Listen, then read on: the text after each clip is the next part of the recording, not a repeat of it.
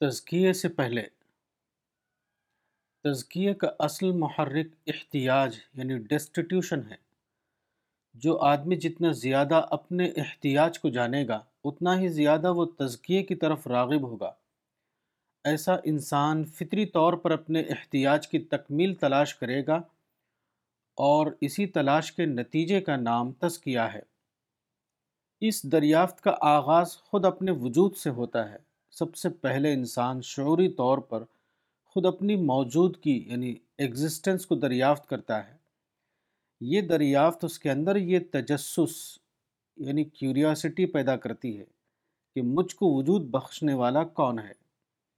اس طرح وہ اپنے خالق کو دریافت کرتا ہے۔ اس کے نتیجے میں اس کے اندر اپنے خالق کے لیے بے پناہ عظمت کا احساس پیدا ہوتا ہے۔ پھر وہ سوچتا ہے کہ میں مکمل طور پر ایک ضرورت مند شخص ہوں۔ میں خود اپنی طاقت سے اپنی کوئی ضرورت پوری نہیں کر سکتا۔ اس کے باوجود میری ضرورت کی تمام چیزیں یہاں پیشگی طور پر موجود ہیں۔ زمین، پانی، ہوا، آکسیجن، روشنی، خوراک اور دوسری بے شمار چیزیں جن کو لائف سپورٹ سسٹم کہا جاتا ہے، وہ سب یہاں ایک طرفہ طور پر میرے لیے موجود ہیں۔ اس دریافت کے بعد وہ یہ جاننے کی کوشش کرتا ہے کہ ان تمام عطیات کا معطی یعنی گیور کون ہے؟ اس طرح وہ اپنے رب کو دریافت کرتا ہے۔ اس دریافت کے نتیجے میں اس کے اندر اپنے رب سے بے پناہ محبت پیدا ہو جاتی ہے۔ اس طرح آدمی کی جستجو اس کو اس سوال تک پہنچاتی ہے کہ میری منزل یعنی گول کیا ہے؟ پھر اس کو معلوم ہوتا ہے کہ موجودہ دنیا میں وہ اپنی مطلوب منزل کو نہیں پا سکتا۔ یہ دریافت اس کو آخر کار جنت کا طالب بنا دیتی ہے، جہاں وہ اپنی منزل کو پالے اور اپنے تمام تقاضوں کی تکمیل کر سکے۔ اسی طرح آدمی جب سوچتا ہے تو وہ دریافت کرتا ہے کہ اس کو اپنی زندگی کے لیے ایک مستند رہنمائی درکار ہے۔ پھر یہ ہوتا ہے کہ وہ تمام تر تلاش کے باوجود خود اپنی بنیاد پر اپنے لیے مستند رہنمائی معلوم نہیں کر سکتا۔ اس دریافت کے بعد مزید تجسس اس کو اس حقیقت تک پہنچاتا ہے کہ مستند رہنمائی کا واحد ذریعہ پیغمبر یعنی پروفٹ ہے۔ اس طرح وہ اپنے دل کی پوری آمادگی کے ساتھ پیغمبر کو اپنا رہنما بنا لیتا ہے۔ ان دریافتوں کے بعد فطری طور پر ایسا ہوتا ہے کہ انسان کے اندر توازو یعنی موڈسٹی پیدا ہوتی ہے۔ وہ خالق کی عظمتوں میں جینے لگتا ہے۔ خدا کا تخلیقی نظام اس کے لیے خدا کی مسلسل یاد کا ذریعہ بن جاتا ہے۔ جنت اس کے لیے اس کے سب سے بڑے مطلوب کی حیثیت اختیار کر لیتی ہے۔ پیغمبر کو وہ اپنے رہبر کامل کے طور پر قبول کر لیتا ہے۔ یہی وہ تمام عارفانہ تجربات ہیں جن کے مجموعے کا نام تزکیہ ہے۔ کتاب تزکی نفس مولانا وحید الدین خان۔ صفحہ نمبر بائیس۔ تزکیہ اور محاسبہ۔ تزکیہ کوئی ایک بار کا عمل نہیں یعنی ایسا نہیں ہے کہ کوئی شخص ایک بار کوئی کورس کرے اور پھر وہ ہمیشہ کے لیے ایک مزکہ انسان بن جائے۔ حقیقت یہ ہے کہ تزکیہ ایک مسلسل عمل ہے۔ یہ عمل یعنی پروسیس آدمی کی زندگی میں ساری عمر جاری رہتا ہے۔ موت سے پہلے وہ کبھی ختم نہیں ہوتا۔ تزکیہ ایک خود احتسابی کا عمل ہے۔ اس عمل میں آدمی کو خود اپنا نگراں بننا پڑتا ہے۔ جو آدمی تزکیے کا طالب ہو، اس کو چاہیے کہ وہ ہر لمحہ اپنے قول و عمل کی نگرانی کرتا رہے۔ وہ انتہائی بیلاگ انداز میں بار بار اپنا جائزہ لیتا رہے۔ خود احتسابی کا یہ عمل صرف اس شخص کے اندر جاری ہوتا ہے، جس کے اندر ندامت یعنی ریپنٹنس اور محاسبہ یعنی انٹراسپیکشن کی صلاحیت پائی جائے۔ موجودہ دنیا امتحان کی دنیا ہے۔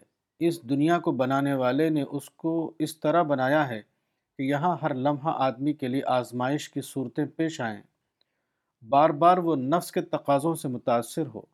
شیطان کی ترغیبات اس کو کسی غیر مطلوب چیز میں ملوث کر دیں۔ ماحول کے اثر سے وہ کسی غلط چیز کا شکار ہو جائے۔ وغیرہ۔ اس قسم کی تمام چیزیں تزکیے کی ضد ہیں۔ آدمی کو اتنا زیادہ حساس ہونا چاہیے کہ وہ ہر ایسے موقع پر جاگ اٹھے۔ وہ ہر موقع پر اپنی تطہیر کی کوشش میں لگ جائے۔ وہ ہر ایسی آلودگی کے موقع پر دوبارہ اپنے آپ کو پاکیزہ بنائے۔ یہی تزکیہ ہے۔ اس قسم کے خود احتسابی کے بغیر کوئی شخص مزکہ شخصیت یعنی پیوریفائڈ پرسنالٹی کا درجہ حاصل نہیں کر سکتا۔ محاسبے سے ذہنی ارتقاء یعنی انٹلیکچول ڈیولپمنٹ حاصل ہوتا ہے۔ اور ذہنی ارتقاء اس بات کا ضامن ہے کہ تزکیے کا عمل کسی رکاوٹ کے بغیر آدمی کے اندر جاری رہے۔ کتاب تزکی نفس، مولانا وحید الدین خان، صفحہ نمبر چوبیس۔ تزکیہ اور توازو۔ فصل کے لیے موافق زمین درکار ہے۔ فصل ہمیشہ زرخیز زمین پر اگتی ہے۔ بنجر زمین پر کبھی فصل نہیں اگتی۔ اسی طرح تزکیے کے لیے بھی موافق زمین درکار ہے۔ توازو یعنی موڈسٹی تزکیے کے لیے موافق زمین ہے۔ جس آدمی کے اندر توازو کی صفت ہوگی، اس کے لیے تزکیے کا حصول آسان ہو جائے گا۔ اس کے برعکس کبر یعنی آروگنس تزکیے کے لیے ایک غیر موافق زمین ہے۔ جس آدمی کے اندر کبر کا مزاج ہو، وہ کبھی تزکیے کے مقام تک نہیں پہنچ سکتا۔ اس کا سبب یہ ہے کہ توازو یعنی موڈسٹی سے آدمی کے اندر کمی کا احساس پیدا ہوتا ہے۔ متوازہ انسان کی نفسیات یہ ہوتی ہے کہ مجھے کچھ اور پانا ہے جو میرے اندر نہیں ہے۔ اس احساس کا نتیجہ یہ ہوتا ہے کہ اس کے سامنے جب سچائی آتی ہے، تو وہ کسی تحفظ ذہنی یعنی ریزرویشن کے بغیر اس کی طرف دوڑ پڑتا ہے۔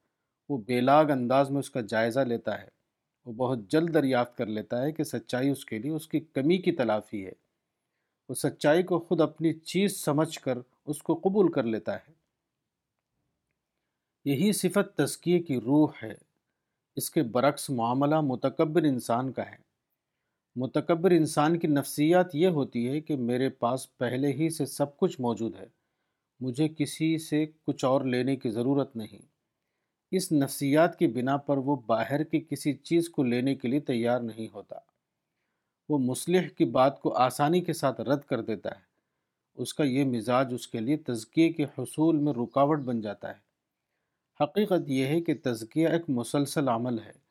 تزکیے کا یہ عمل صرف اس شخص کے اندر جاری ہوتا ہے جو توازوں کا مزاج رکھتا ہو۔ توازوں کا مزاج آدمی کے اندر قبولیت کا مزاج پیدا کرتا ہے۔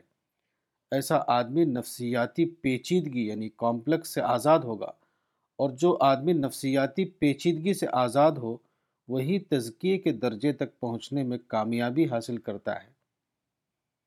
کتاب تزکی نفس، مولانا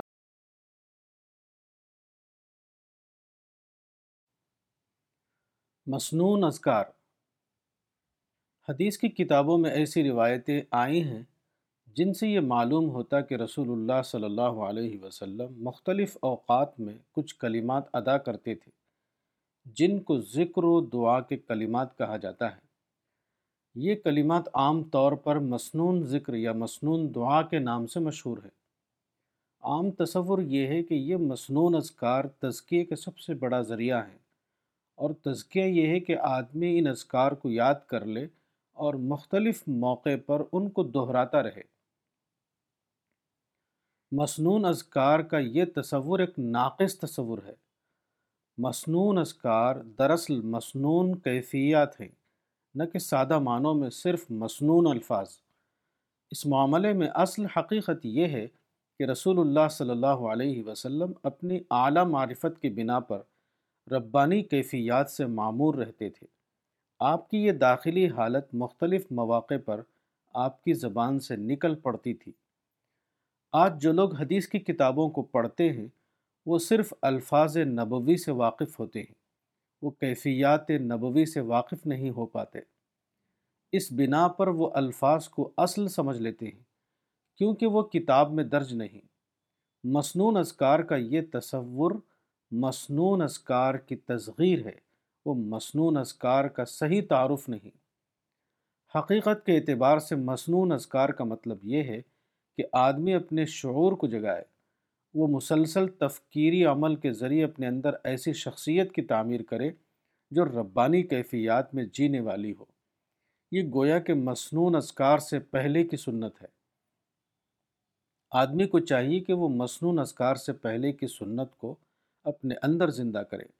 اس کے بعد اس کی زبان سے ذکر و دعا کے جو کلمات نکلیں گے، وہی اس کے لیے مصنون اذکار ہوں گے۔ اس طرح کی ربانی شخصیت تیار کیے بغیر جو آدمی مصنون اذکار کو دہرائے، وہ صرف الفاظ کی تکرار ہے، نہ کہ حقیقی معنوں میں مصنون اذکار پر عمل۔ لوگ شعوری یا غیر شعوری طور پر یہ سمجھتے ہیں کہ مصنون اذکار ذکر کے مقدس الفاظ ہیں۔ ان الفاظ میں پرسرار طور پر کچھ خواص چھپے ہوئے ہیں، مگر یہ درست نہیں۔ حقیقت یہ ہے کہ مصنون اذکار دراصل مصنون کیفیات کو بتانے والے الفاظ ہیں، نہ کہ مجرد طور پر صرف مصنون الفاظ۔ کتاب تزکی نفس، مولانا وحید تزکیہ اور دعا۔ دعا کیا ہے؟ دعا اس کیفیت کے لفظی اظہار کا نام ہے۔ جو ایک طرف اپنی عبدیت اور دوسری طرف خدا کی ربوبیت کو دریافت کرنے کے بعد ایک انسان کے اندر پیدا ہوتی ہے۔ مسنون دعاؤں کا معاملہ بھی اس سے مختلف نہیں۔ مسنون دعا معروف معنوں میں مسنون الفاظ دعا کا نام نہیں۔ مسنون دعا اپنی حقیقت کے اعتبار سے اکتشافی دعا کا نام ہے۔ ایک ربانی دریافت جب الفاظ میں ڈھل جائے تو یہی وہ دعا ہے جس کو مسنون دعا یا اکتشافی دعا کہا جا سکتا ہے۔ ایک حدیث قدسی میں آیا ہے کہ انا عند ظن عبدی بی فلیظن بی خیر ما احب ذخیرت الحفاظ لابن القیسرانی جلد پانچ، صفحہ دو ہزار سات سو ترانوے۔ یعنی میں بندے کے گمان کے ساتھ ہوں، تو اس کو چاہیے کہ وہ میرے بارے میں اچھا گمان کرے۔ یہ گمان کیا ہے؟ یہ دراصل خدا کی صفات میں سے کسی ایک صفت کو دریافت کرنے کا نام ہے۔ جو آدمی کو یہ موقع دے کہ وہ خدا کے بارے میں اچھا گمان کرے، وہ اس سے خیر طلب کرے۔ مثال کے طور پر قرآن میں بتایا گیا ہے کہ وہ آتا کم من کل ما سألتموہ سورہ نمبر چودہ، آیت چونتیس۔ یہ آیت کسی بندے کو دعا کا ایک پوائنٹ آف ریفرنس دیتی ہے جس کے حوالے سے وہ خدا کی رحمت کو انووک کر سکے۔ وہ یہ کہے کہ خدایا، دنیا کی زندگی میں اپنی ضرورتوں سے واقف بھی نہ تھا کہ میں تجھ سے اس کا سوال کروں۔ تو نے میری فطرت کے تقاضوں کو سوال کا درجہ دے کر میری تمام دنیاوی ضرورتوں کا انتظام کر دیا۔ آخرت کے معاملے میں بار بار میں تجھ سے سوال کر رہا ہوں۔ اب تو میرے سوال کو لازم کا درجہ دے کر آخرت میں بھی مجھے میری تمام مطلوب چیزیں عطا کر دے۔ اس قسم کی ایک دعا ہمیشہ ایک نفسیاتی طوفان کے بعد کسی آدمی کی زبان سے نکلتی ہے۔ اسی نفسیاتی واقعے کا دوسرا نام تزکیہ ہے۔ تزکیہ اور دعا دونوں ایک دوسرے کے لیے لازم و ملزوم ہیں۔ جہاں تزکیے کا واقعہ ہوگا وہاں دعا بھی لازماً ظاہر ہوگی۔ اور جب دعا کا ظہور ہو، تو وہ اس بات کا ثبوت ہوگا کہ اس سے پہلے آدمی کے اندر تزکیے کا واقعہ پیش آ چکا ہے۔ تزکیے کے بغیر دعا نہیں اور دعا کے بغیر تزکیہ نہیں۔ کتاب تزکی نفس، مولانا وحید الدین خان، صفحہ نمبر اٹھائیس۔ تزکیے کا ظاہری فارم۔ تزکیے کا کوئی ظاہری فارم نہیں۔ اگر تزکیے کا ظاہری فارم ہو تو اس کو پورا کر کے آدمی شعوری یا غیر شعوری طور پر یہ سمجھ لے گا کہ میں نے اپنا تزکیہ کر لیا۔ اس طرح اس کے اندر قناعت یعنی کنٹنٹمنٹ کا مزاج پیدا ہو جائے گا۔ حالانکہ اس معاملے میں قناعت کا مزاج تزکیے کے لیے ایک قاتل جذبے کی حیثیت رکھتا ہے۔ تزکیے کے لیے ضروری ہے کہ آدمی کے اندر مسلسل طور پر عدم قناعت یعنی ڈسکنٹنٹ کا احساس پایا جاتا ہو۔ عدم قناعت کا جذبہ تزکیے کے عمل کو مسلسل طور پر جاری رکھنے کا باعث ہے، جبکہ قناعت کی نفسیات میں اس قسم کے تسلسل کا محرک ہی ختم ہو جاتا ہے۔ تزکیے کا گہرا تعلق عبادات کے مقرر نظام سے ہے۔ تزکیہ اور اسلامی عبادات دونوں ایک دوسرے کے لیے لازم اور ملزوم ہیں۔ دونوں کو ایک دوسرے سے جدا نہیں کیا جا سکتا۔ کوئی بھی شخص یہ نہیں کہہ سکتا کہ میرا تزکیہ مکمل ہو چکا ہے اور اب مجھے عبادات کی ضرورت نہیں۔ مگر اس کا یہ مطلب نہیں کہ عبادات کی ظاہری ادائیگی سے اپنے آپ تزکیے کا مقصد حاصل ہو جاتا ہے۔ ایسا سمجھنا ایک غیر فطری بات ہے۔ صحیح یہ ہے کہ عبادات روح تزکیے کا خارجی ظہور ہیں۔ وہ اپنی حقیقت کے اعتبار سے تزکیے کا وسیلہ نہیں۔ اگر کسی شخص کے اندر تزکیے کی روح حقیقی طور پر پیدا ہو جائے، تو لازمی طور پر ایسا ہوگا کہ وہ خدا کا عبادت گزار بن جائے گا۔ عبادت گزاری کو تزکیے سے الگ نہیں کیا جا سکتا۔ اس لیے سارا زور روح تزکیے کے تحقق پر دینا چاہیے، نہ کہ صرف عبادات کے ظاہری فام پر۔ یہ درست ہے کہ عبادات کے بغیر تزکیے کا دعویٰ صرف ایک جھوٹا دعویٰ ہے، مگر یہ بھی درست ہے کہ عبادات کا ظاہری فارم آٹومیٹک طور پر تزکیے کی روح پیدا نہیں کر سکتا۔ کتاب تزکی نفس، مولانا وحید الدین خان۔ صفحہ نمبر انتیس۔ ضمیر رہبر تزکیہ۔ انسان کے اندر فطری طور پر ایک فیکلٹی ہے جس کو ضمیر یعنی کانشنس کہا جاتا ہے۔ یہ ضمیر ایک خدائی معلم ہے۔ وہ انسان کے لیے رہبر تزکیہ یعنی تزکیہ گائیڈ کا کام کرتا ہے۔ ضمیر ہر موقع پر خاموش زبان میں انسان کو بتاتا ہے۔ یہ کرو اور وہ نہ کرو۔ یہ تزکیے کے موافق روش ہے اور وہ تزکیے کے خلاف روش ہے۔ یہ پاکیزہ شخصیت بنانے والی روش ہے اور وہ غیر پاکیزہ شخصیت بنانے والی روش وغیرہ۔ لیکن تجربہ بتاتا ہے کہ بیشتر لوگوں کا انجام یہ ہوتا ہے کہ ضمیر ان کے لیے رہبر تزکیے کا کام نہیں کرتا۔ اس کا سبب کیا ہے؟ اس کا سبب یہ ہے کہ ہر آدمی کے اندر ضمیر کے ساتھ ایک اور برعکس فیکلٹی موجود ہے، یہ ایگو ہے۔ آدمی اکثر نفس اور شیطان کے زیر اثر آ جاتا ہے۔ وہ ضمیر کو اپنا کام کرنے نہیں دیتا۔ ضمیر کی خاموش آواز ہر موقع پر ابھرتی ہے، لیکن ایگو اس آواز کو دبا کر اس کو بے اثر بنا دیتا ہے۔ طالب تزکیے کے لیے ضروری ہے کہ وہ اس حقیقت سے باخبر ہو۔ وہ اپنی قوت فکر کو بیدار کرے۔ وہ ہر موقع پر اپنے ایگو کو زیرو کرتا رہے۔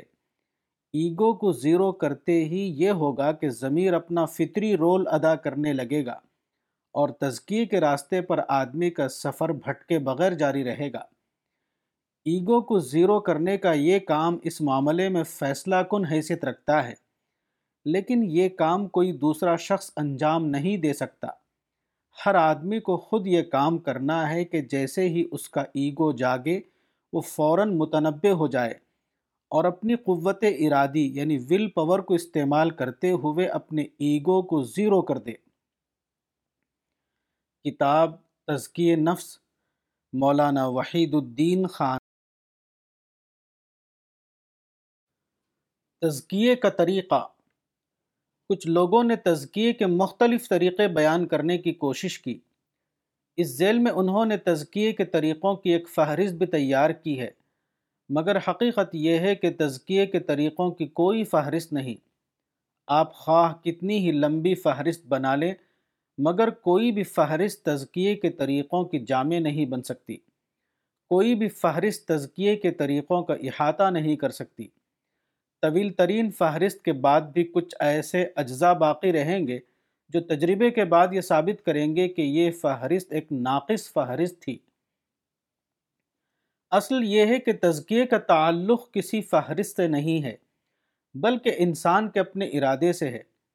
اگر انسان فی الواقع تزکیے کے معاملے میں سنجیدہ ہو اور وہ دیانت دارانہ طور پر اپنا تزکیہ کرنا چاہتا ہو تو وہ ضرور اپنا تزکیہ کرنے میں کامیاب ہو جائے گا۔ لیکن اگر آدمی اس معاملے میں پوری طرح سنجیدہ نہ ہو اور وہ اپنا تزکیہ کرنے کے لیے حریص نہ ہو، تو کوئی بھی تحریر یا تقریر اس کا تزکیہ کرنے کے لیے کافی نہیں ہو سکتی۔ انسان کی ایک انوکھی صفت یہ ہے کہ وہ اپنی ہر غلطی کی توجیح یعنی جسٹیفیکیشن تلاش کر لیتا ہے۔ وہ اپنی ہر غلطی کو درست ظاہر کرنے کے لیے خوبصورت الفاظ پا لیتا ہے۔ ایسی حالت میں کوئی بھی مصلح یا مربی اس کا تزکیہ نہیں کر سکتا۔ تزکیے کے لیے ضروری ہے کہ آدمی خود اپنے بارے میں ایک باشعور فیصلہ کرے۔ اس کا یہ فیصلہ اتنا زیادہ محکم ہو کہ وہ ہر حال میں اس پر قائم رہے۔ اس معاملے میں کسی بھی عذر یعنی ایکسکیوز کو وہ اپنے لیے عذر نہ بنائے۔ تزکیے کے معاملے میں اصل چیز تزکیے کا ارادہ ہے۔ یہ ارادہ اتنا زیادہ قوی ہونا چاہیے کہ کوئی بھی چیز آدمی کو اس سے ہٹا نہ سکے۔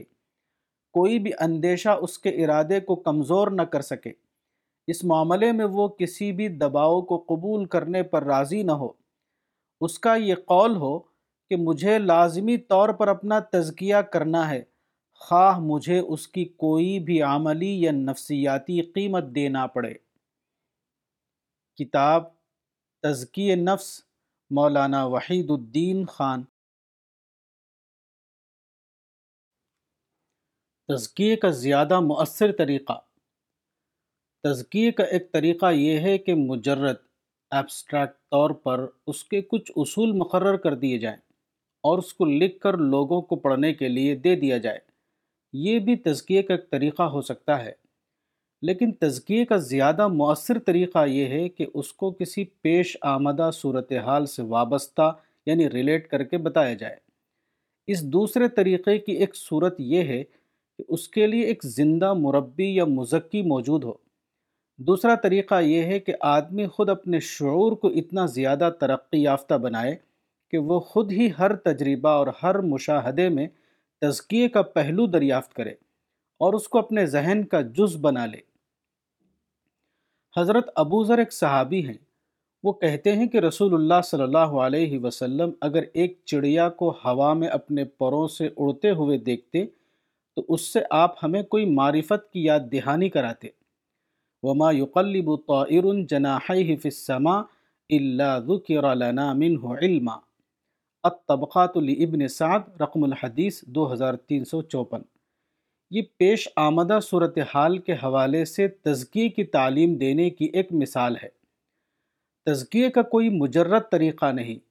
حقیقت یہ ہے کہ کوئی مجرد طریقہ تزکیے کا مؤثر ذریعہ نہیں بن سکتا۔ تزکیے کا مؤثر طریقہ یہ ہے کہ آدمی اپنے آپ کو اتنا زیادہ باشعور بنائے کہ اس کے اندر توسم، سورہ نمبر پندرہ، آیت پچہتر کی صفت پیدا ہو جائے۔ وہ پیش آمدہ واقعات کو تزکیے سے وابستہ یعنی ریلیٹ کر کے اس سے ربانی سبق لے سکے۔ تزکیے کا مواد روز مرہ کے تجربات میں ہوتا ہے۔ روز مرہ کے تجربات کو تزکیے کی نظر سے دیکھنا سیکھ لیجیے۔ اس کے بعد ہر تجربہ اور ہر مشاہدہ آپ کے لیے تزکیے کا ذریعہ بن جائے گا۔ کتاب تزکی نفس، مولانا وحید الدین خان، صفحہ نمبر تینتیس۔ تزکیے کا وسیلہ۔ تزکیے کا وسیلہ کیا ہے؟ روایتی طور پر کچھ چیزوں کو تزکیے کا وسیلہ سمجھا جاتا ہے۔ نوافل، تلاوت مصنون اذکار، مراقبہ، صحبت، بزرگوں کے واقعات وغیرہ۔ اس سوچ کا مطلب تزکیے کو ایک مقرر کورس یا مینول جیسا معاملہ سمجھنا ہے۔ مگر حقیقت یہ ہے کہ تزکیے کا کوئی متعین کورس نہیں۔ تزکیہ ایک زندہ واقعہ ہے اور زندہ عمل ہی کے ذریعے اس کو حقیقی طور پر حاصل کیا جا سکتا ہے۔ تزکیے کے مقصد کو حاصل کرنے کا اصل ذریعہ یہ ہے کہ آدمی خدائی باتوں میں تدبر کرے، وہ اپنی سوچ کو متحرک کرے، وہ مسلسل غور و فکر کے ذریعے ہر ظاہر میں اس کے باطن کو دریافت کرے۔ یہی دریافت تزکیہ پسند آدمی کی غذا ہے۔ مثلا آپ نے ایک چڑیا کو دیکھا۔ چڑیا کو دیکھ کر آپ کو یہ حدیث رسول یاد آئی کہ اہل جنت کے دل چڑیا کے مانند ہوں گے۔ افعدتہم مثل افعدت الطیر۔ اس کے بعد آپ اپنے بارے میں غور کرنے لگے کہ کیا میرا دل بھی چڑیا کے مانند ہے؟ کیا میں بھی اسی طرح منفی سوچ سے خالی ہوں جس طرح چڑیا کا دل منفی سوچ سے خالی ہے؟ کیا میں بھی اسی طرح ہرس سے پاک ہوں جس طرح چڑیا ہرس سے پاک ہوتی؟ کیا میں بھی اسی طرح بے ضرر یعنی ہارملیس ہوں جس طرح چڑیا بے ضرر ہوتی ہے؟ کیا میں بھی اسی طرح قانون فطرت کی پیروی کرتا ہوں جس طرح چڑیا قانون فطرت کی پیروی کرتی ہے؟ یہی سوچ تزکیے کی اصل روح ہے۔ اس قسم کی احتسابی سوچ کے بغیر کسی شخص کا تزکیہ نہیں ہو سکتا۔ تزکیہ اپنی حقیقت کے اعتبار سے اپنی تعمیر آپ کا ایک عمل ہے۔ تزکیے میں آدمی کو خود اپنا مزکی اور معلم بننا پڑتا ہے۔ کسی دوسرے شخص کی صحبت یا کسی دوسرے شخص کی تبلیغ بذات خود کسی کے لیے مؤثر نہیں بن سکتی۔ دوسرا کوئی شخص آپ کو ابتدائی رہنمائی دے سکتا ہے، لیکن اس رہنمائی کو تکمیل تک پہنچانا آپ کا اپنا کام ہے۔ تزکیے کے عمل میں کسی دوسرے شخص کا حصہ اگر ایک فیصد ہے، تو آپ کا اپنا حصہ ننانوے فیصد۔ کتاب تزکی نفس، مولانا وحید الدین خان۔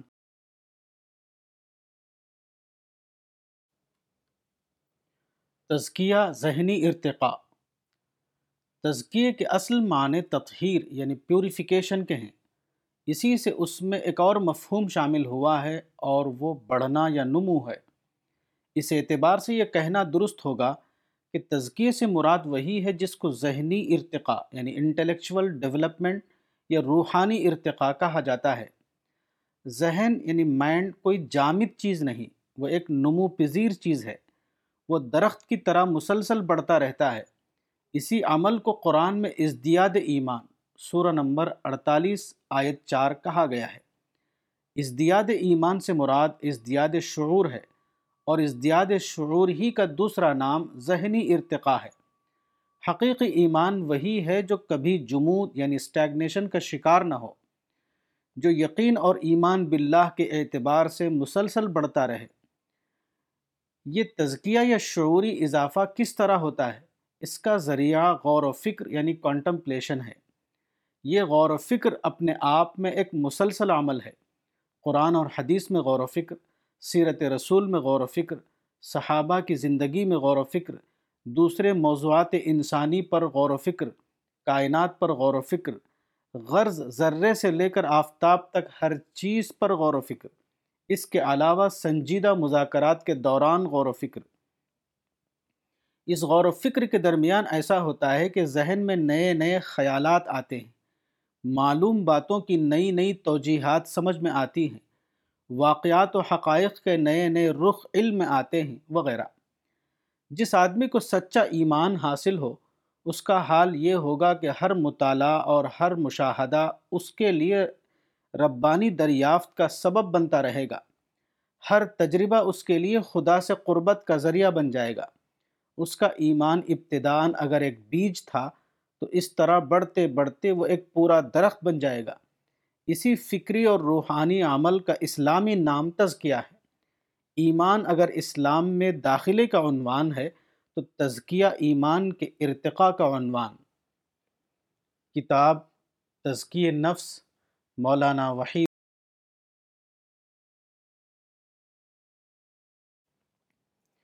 تزکیہ اور علم۔ تزکیے کے لیے ایک نقطۂ نظر یہ ہے کہ کسی صاحب کمال کی صحبت حاصل کی جائے۔ کیونکہ صاحب کمال کی ایک نظر انسان کو بدلنے کے لیے کافی ہوتی ہے۔ لیکن یہ نقطۂ نظر قرآن اور حدیث سے ثابت نہیں۔ قرآن اور حدیث کے مطابق تزکیے کا مقصد آدمی کے خود اپنے غور و فکر سے حاصل ہوتا ہے۔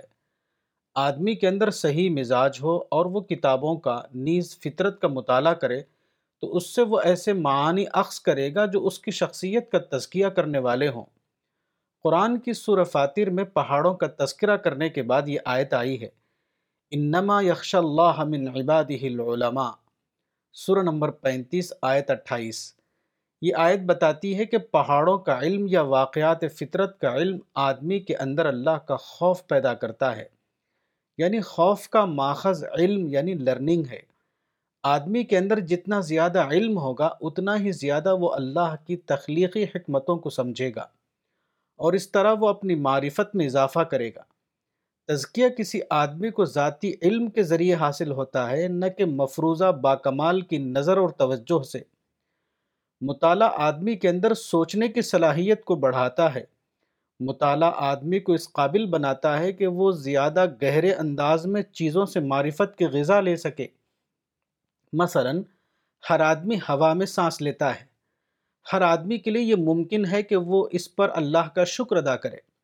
لیکن جو شخص نظام تنفس ریسپیریٹری سسٹم کے بارے میں دریافت کردہ جدید معلومات کو جانتا ہو، اس کا شکر ہزاروں گنا زیادہ بڑھ جائے گا۔ اور اسی کے اعتبار سے اس کا تزکیہ بھی بہت زیادہ ترقی کرے گا۔ حقیقت یہ ہے کہ علم آدمی کے تزکیے کو زیادہ بڑا فریم ورک دیتا ہے۔ علم سے آدمی کو اپنے تزکیے میں اضافے کے نئے گوشے معلوم ہوتے ہیں۔ تزکیے کے لیے علم ایک قسم کے بوسٹر کا درجہ رکھتا ہے۔ کتاب تزکی نفس، مولانا وحید الدین خان، صفحہ نمبر چھتیس۔ ڈسٹریکشن سے بچیے۔ اس دنیا میں کامیابی کا ایک اصول یہ ہے، ایک کام کو کرنے کے لیے دوسرے کام کو چھوڑنا۔ یہ انسانی نفسیات کا ایک خاصہ ہے کہ آدمی ایک ہی وقت میں دو چیزوں پر یکساں فوکس نہیں کر سکتا۔ وہ ایک چیز پر فوکس کرے گا تو دوسری چیز سے اس کا ذہن ہٹ جائے گا۔ یہی اصول تزکیے کے لیے بھی درست ہے۔ جو آدمی اپنا تزکیہ کرنا چاہتا ہو، اس کو لازمی طور پر یہ بھی کرنا ہوگا کہ وہ تزکیے کی نسبت سے غیر متعلق یعنی ارریلیونٹ چیزوں کو مکمل طور پر چھوڑ دے۔ تزکیے کی راہ میں سب سے بڑی رکاوٹ ڈسٹریکشن ہے۔ تزکیے کے طالب کے لیے ضروری ہے کہ وہ تزکیے کو اپنا واحد نشانہ، سپریم گول بنائے۔ وہ ڈسٹریکشن کی تمام چیزوں سے مکمل طور پر اپنے آپ کو دور رکھے۔ تزکیے کے لیے ذہنی یکسوئی یا ترکیز کانسنٹریشن لازمی طور پر ضروری ہے۔ جس آدمی کے اندر ترکیز کی صلاحیت نہ ہو، وہ یقینی طور پر تزکیے کے حصول سے محروم رہے گا۔ ہر چیز کی ایک قیمت ہوتی ہے اور تزکیے کی بھی ایک قیمت ہے۔ وہ قیمت ہے ہر قسم کے ڈسٹریکشن سے اپنے آپ کو دور رکھنا۔ مثلا خاندانی رسومات، دوستی کا کلچر کھانے اور کپڑے کا شوق، دولت اور شہرت یعنی فیم کی رغبت، زندگی کے تکلفات وغیرہ۔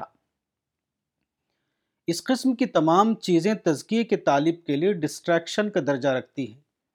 جو آدمی اپنا تزکیہ چاہتا ہو، اس پر لازم ہے کہ وہ اس قسم کی تمام چیزوں سے مکمل طور پر دور رہے۔ تزکیہ کسی انسان کو اعلیٰ انسان بناتا ہے۔ تزکیہ آدمی کو اس قابل بناتا ہے کہ اس کو فرشتوں کی صحبت مل جائے۔ تزکیے کے ذریعے آدمی اس قابل ہو جاتا ہے کہ وہ خدا کے پڑوس میں جینے لگے۔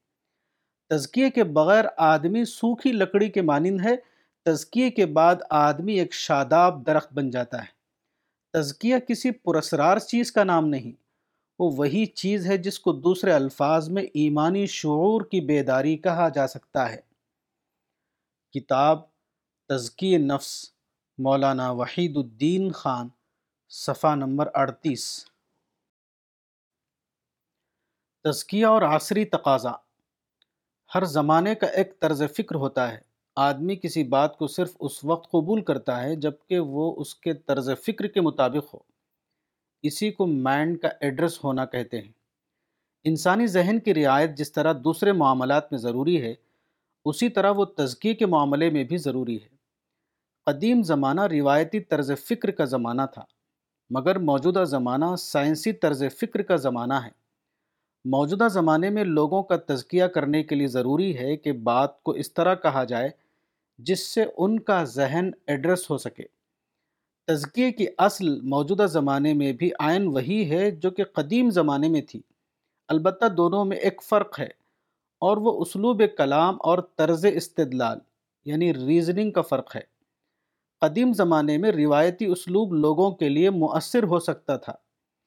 لیکن موجودہ زمانے میں مؤثر تزکیے کے لیے ضروری ہے کہ اسلوب کلام کو بدلا جائے۔ صرف اسی صورت میں یہ ممکن ہے کہ آج کا انسان تزکی کی اہمیت کو سمجھے اور اس کو اپنی زندگی میں اختیار کرے۔ مثال کے طور پر قدیم زمانے میں اصلاح نفس کا لفظ بولا جاتا تھا۔ یہ لفظ قدیم روایتی ذہن کو متاثر کرنے کے لیے کافی تھا۔ لیکن آج کا انسان اس حقیقت کو اس وقت زیادہ سمجھ پاتا ہے جبکہ اس بات کو بتانے کے لیے لفظ بدل دیا جائے اور یہ کہا جائے کہ ہر انسان مختلف اسباب سے متاثر ذہن یعنی کنڈیشنڈ مائنڈ کا کیس بن جاتا ہے۔ اس کی اصلاح کے لیے ضروری ہے کہ اس کی ڈی کنڈیشننگ کی جائے۔ اس کے ذہن کی تشکیل نو یعنی ری انجینئرنگ کر کے اس کو اس قابل بنایا جائے کہ وہ چیزوں کو ان کی اصل حقیقت کے اعتبار سے دیکھے اور زیادہ درست پر اور زیادہ درست طور پر ان کے بارے میں رائے قائم کرے۔ اس اسلوب تزکیے پر لوگوں کو مخاطب کرنے کے لیے ضروری ہے کہ مزکی کا مطالعہ وسیع ہو، وہ قدیم کے ساتھ جدید باتوں سے واقفیت رکھتا ہو۔ اس کے بغیر مؤثر انداز میں جدید انسان کا تزکیہ نہیں کیا جا سکتا۔ کتاب تزکی نفس، مولانا و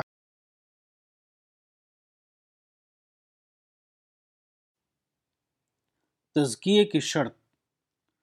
تزکیہ کوئی فنی علم نہیں، فنی علم کو لفظوں میں پوری طرح بیان کیا جا سکتا ہے، لیکن تزکیہ معرفت کا علم ہے، اور معرفت کے علم کو الفاظ میں صرف جزی طور پر بیان کرنا ممکن ہے، نہ کہ کلی طور پر۔